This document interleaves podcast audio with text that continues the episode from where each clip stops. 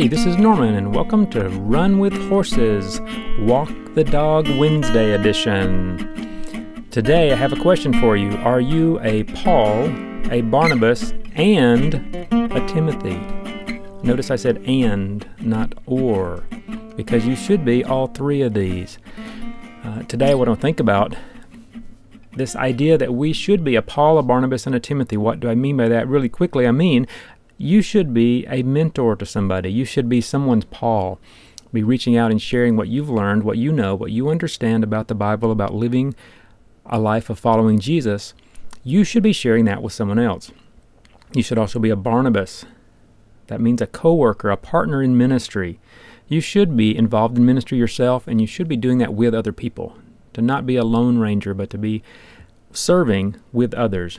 And you should be a Timothy. That means you need to have people that you are learning from.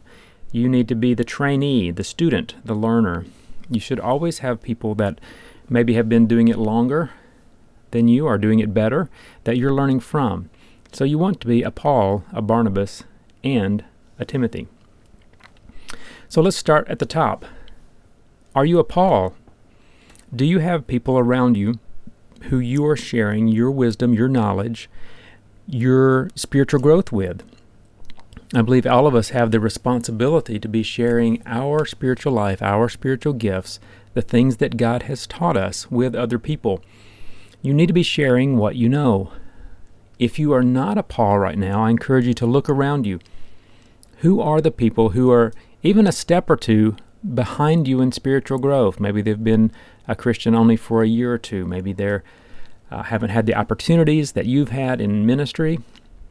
Whatever the reason, there are people who you see and you look at and you see that there's something that God has taught you that they would benefit from. It doesn't mean that in every area you have reached a different place than them spiritually. You can have two people where in one area, say Bible knowledge, the ability to study the Bible, one person has greater knowledge, greater wisdom, and is able to help the other one. But in a different area, it's flip-flopped, and the other one has greater wisdom, knowledge, ability. You can be both a mentor and a learner with the same person. It's important to recognize that we're not talking about always, overall, one person has been a Christian for 40 years and the other one's been a Christian for 2, so everything in every area, person A can teach person B, but some areas, person B might have wisdom or skill that person A doesn't have. So it's not that you're looking for that person who overall you can teach everything, but if there's one thing that God has taught you that someone around you can benefit from, to look for the opportunities to be that mentor, to be that teacher, to give them spiritual guidance and direction to help them to grow. We all need to have that kind of relationship with people in our life and be constantly looking for them. This really is the heart of discipleship. We're looking at our spiritual life, what God has taught us, and then asking the question, who could I share this with? Who might benefit from the lessons that God has taught me? That's really all it means to be a mentor, to be a disciple maker.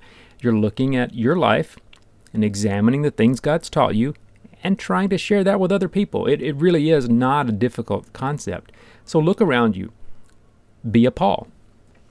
We also need co-workers, and what this assumes is that you're involved in ministry, that you do recognize God's call in your life, that He has invited you to be part of His great work of reconciliation, of building His church up and reaching the lost. And you see God has gifted you as a believer. If you have trusted Christ as your Savior, you have spiritual gifts, and you recognize that God has gifted you for a reason, for a purpose, and you seek to use those gifts. So you don't do that alone. You want to be a coworker. You want to have a partner in ministry. You want to have people that you work with, that you encourage, who are able to encourage you, people who you are basically doing the same thing together with. For a pastor, this might be other pastors. For a deacon, this might be other deacons. For a Sunday school teacher, people who are teaching different classes. You're doing the same kinds of thing, which means you're often asking and needing to answer the same kinds of questions, and you can talk to and pray for each other about these issues that you have. So you should seek to be a partner in ministry. Often in looking at our gifting and how we can serve, we see something we can do and we try to just jump into it by ourselves. And some people have the gifting to do that, and that is their role in ministry, to be a spark plug to initiate things. But quite often, we should take a step, take a pause, and consider the ministry that we're looking at, what we're considering doing, and should ask, is there someone that I should be doing this with? Should I be going by myself? Would the ministry be done better with somebody? Would I benefit from having a partner? And to look at our life, look at the people God has brought into our life, and see if one of them is possibly that partner we should have. Or maybe we need to look outside of our current network of church members, our current network of spiritual friends, and say, is there someone else that I should be getting to know that might be a good partner in ministry? So you do need to consider how God has made you and what God has called you to do and how you can better do that. And having a partner in ministry is often going to be part of your spiritual growth. Now, doing it with somebody who has different gifts, different abilities than you do, is quite often going to make whatever ministry you're involved with, whether it's teaching a class or feeding the homeless or any kind of ministry you're involved with, is almost always going to be done better with someone else. The last one is to be a mentee, to be a Timothy, to recognize that we never leave the position of a learner. Are you learning from someone else? You should be. And quite often what hinders us is our pride. It requires humility to approach other people with a desire to learn, and we should never get away from that. It doesn't matter how old you are, you can still learn. And actually, with technology going the way it does and the young people often picking it up easier than the old, there are some easy ways that the older people in our church can benefit from learning from the young ones, how to use technology to make their life easier, or how to use technology to reach out to their friends, or to use it in ministry. There are a lot of places where we have the opportunity to practice humility and learn from someone else. We should apply that to all aspects of our life, not just technology, but in our spiritual life. When we look at God's Word, we look at different study methods, or when we're praying, it doesn't matter where you are.